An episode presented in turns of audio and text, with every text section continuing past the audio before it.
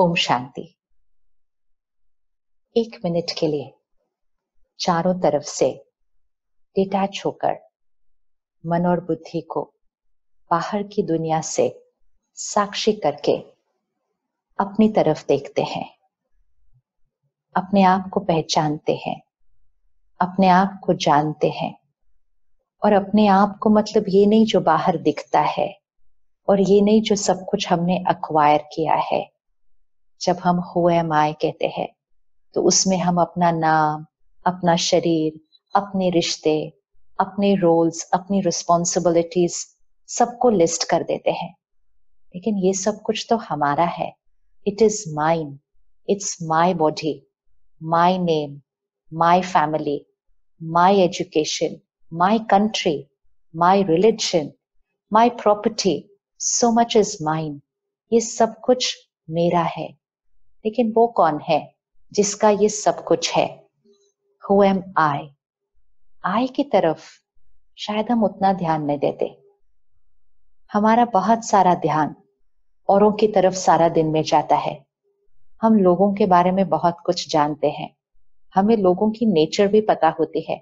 हम बहुत इजीली कह देते हैं ये ऐसे हैं, ये ऐसे हैं, ये बहुत अच्छे हैं, ये थोड़ा ठीक है, इनमें ये वाली आदत अच्छी नहीं है, इनमें सब कुछ अच्छा है, बस ये एक बात अच्छी नहीं है। We know other people so well. हम लोगों को कितने अच्छे से जानते हैं। हम दुनिया के बारे में भी बहुत कुछ जानते हैं। नहीं जानना भी चाहे तो आजकल कहीं ना कहीं से सारी बातें पता चल ही जाती हैं। इंटरनेट पे जाकर एक वर्ड एंटर करें तो पूरी दुनिया में उस एक शब्द से रिलेटेड जो कुछ होगा 1 मिनट में सारी इंफॉर्मेशन हमारे पास आ जाएगी। So it's really so easy to know about the world and to know about people. But what about knowing the self? अपने आप को जानना। There are two worlds, दो दुनिया है। एक है outer world और इस outer world में सब कुछ आ जाता है, सब कुछ जो हमें दिखाई देता है, इन आंखों से जो दिखाई देता है, that's the outer world. तो ये शरीर भी जो है ना, ये हमारे लिए हमारा आउटर वर्ल्ड है क्योंकि ये हमें दिखाई देता है। So this is the outside world for me and बाकी सब कुछ तो आउटर वर्ल्ड है ही। और एक है इनर वर्ल्ड जो हमें दिखाई नहीं देता है, लेकिन वो हमें महसूस होता है, वो फील होता है।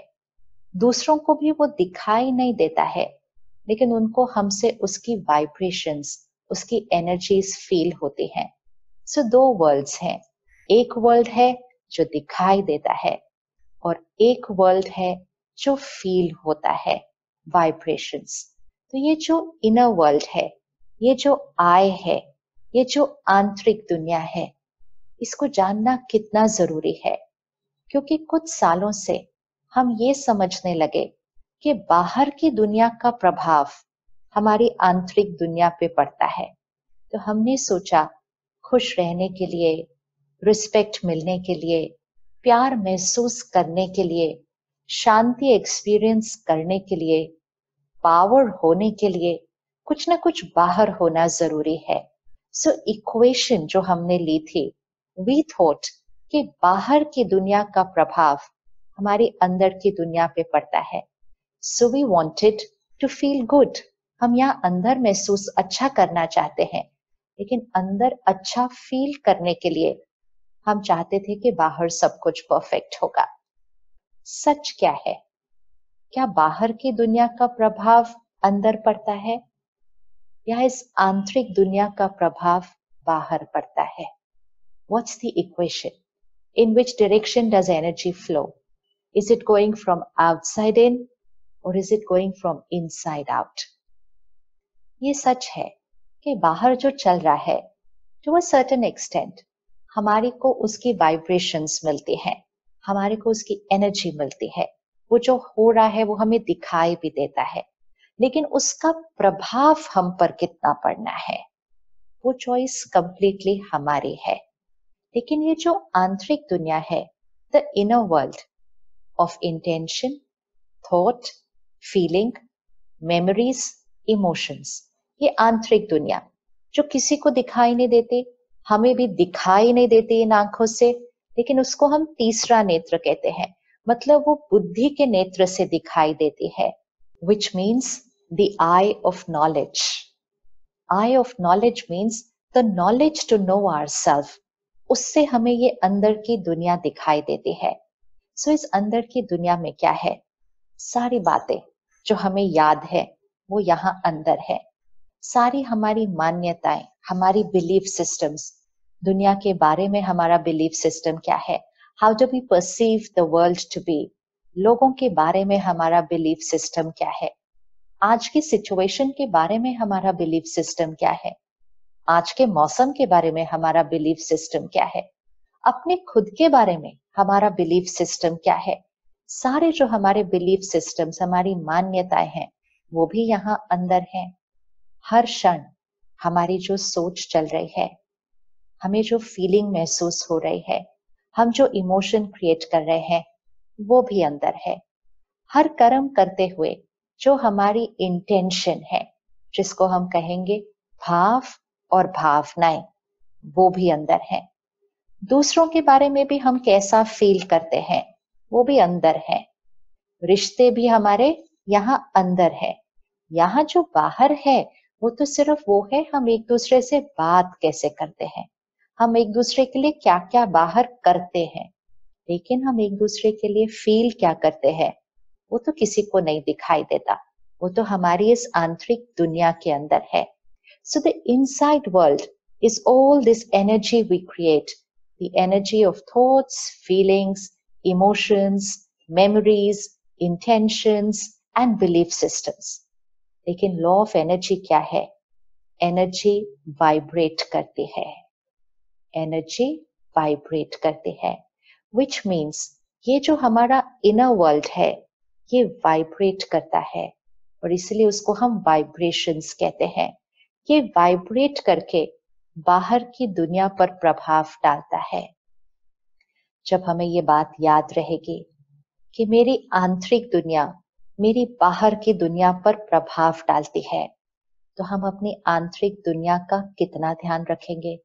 How much care will we take of the inner world. आज हम अपनी बाहर की दुनिया का कितना ध्यान रखते हैं. हम अपने शरीर को हेल्दी रखना चाहते हैं, स्वच्छ रखना चाहते हैं, क्लीन एंड हाइजीनिक, परफेक्ट और सुंदर रखना चाहते हैं, तो हम कितनी मेहनत करते हैं इस शरीर के लिए. हम अपने घर को भी सुंदर रखना चाहते हैं, साफ रखना चाहते हैं.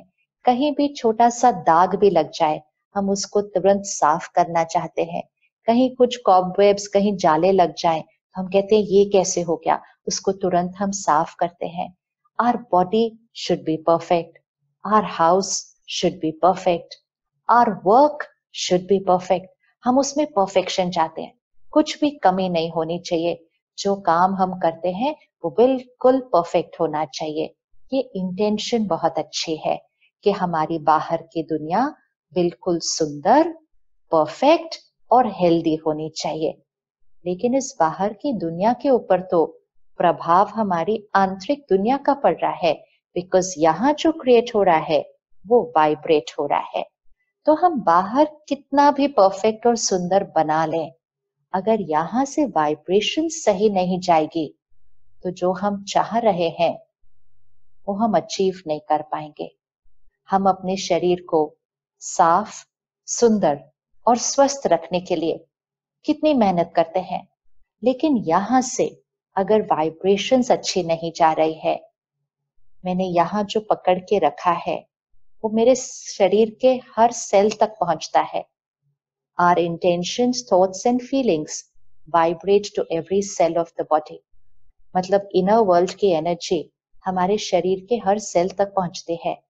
इसीलिए हमारे डॉक्टर्स कहते हैं कि मेजॉरिटी बीमारियां लाइफस्टाइल डिजीज है. अब lifestyle does not mean only eating, drinking, exercising, sleeping, working. It's lifestyle. Life कौन है? लाइफ तो ये है.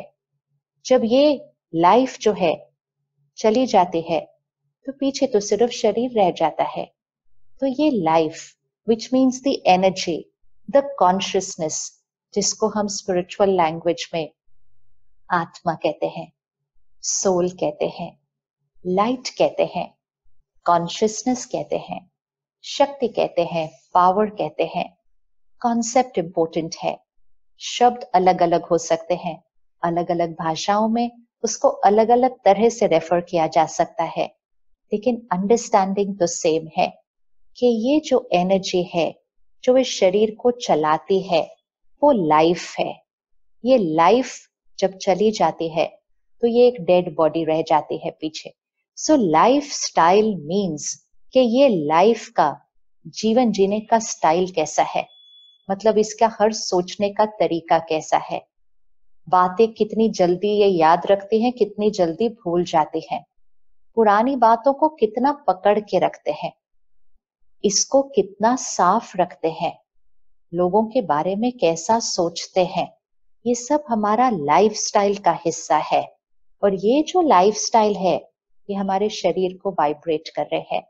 तो हम अपने शरीर को बेस्ट खाना खिलाते हैं, बेस्ट पानी पिलाते हैं, इसको रोज दिन में 2 बार नहलाते हैं, साफ रखते हैं, हम योगा, प्राणायाम, एक्सरसाइज, वॉक करते हैं, और फिर भी अचानक से कुछ बीमारी हो जाती है। छोटे बड़े दर्द तो ऐसे ही चलते रहते हैं। बट सब कुछ बाहर परफेक्ट करने के बावजूद why is not the body perfectly healthy? क्योंकि एक डायमेंशन है जिसपे हमने ध्यान नहीं दिया, एंड दैट इज हियर, क्योंकि ये रेडिएट्स टू द बॉडी। हमारे रिश्ते, हम रिश्तों पर कितनी मेहनत करते हैं आजकल, कितना हम चाहते हैं कि हम दूसरों को खुशी दें, उनकी सारी एक्सपेक्टेशंस पूरी करें, वो हमेशा हमसे संतुष्ट रहे, हम इतना ज्यादा उनका ध्यान रखते हैं। हम चाहते हैं कि हम सब यूनाइटेड रहें, हम सब हमेशा इकट्ठे हो, हम सब एक मत हो, हम सब कुछ चाहते हैं, हम मेहनत भी बहुत करते हैं, लेकिन फिर भी कोई छोटी सी बात भी बुरी लग जाती है उनको, छोटी सी बात पे वो नाराज हो जाते हैं, और नाराज होके कई बार इतना लंबा पकड़ के रख लेते हैं कि वो रिश्तों में गांठें आनी शुरू हो जाती हैं। इतनी मेहनत की वो रिश्तों पर, और फिर भी उसमें क्या मिला? फिर रिजेक्शन हो जाता है। तो वो क्यों? क्योंकि हम बाहर उनका बहुत ध्यान रख रहे थे, हम बाहर बहुत मेहनत कर रहे थे, लेकिन यहाँ कभी कभी हम उनके बारे में कैसा सोच रहे थे, शायद हमने उनसे बहुत एक्सपेक्टेशंस रखी थी जो उन्होंने पूरी नहीं की, हम हर्ट हुए, लेकिन हमने यहाँ से कुछ नहीं बोला, हम चुप रहे, हमने सहन कर लिया, लेकिन इसको नहीं साफ किया, यहाँ पकड़ के रखा। यहाँ तो हमारे पास 20-30 साल पुरानी बातें भी पकड़ के रखी हुई है, एंड वो सारी वाइब्रेशंस उन लोगों तक पहुंचती हैं, और अचानक से उनको कोई बात बुरी लगने लग जाती है।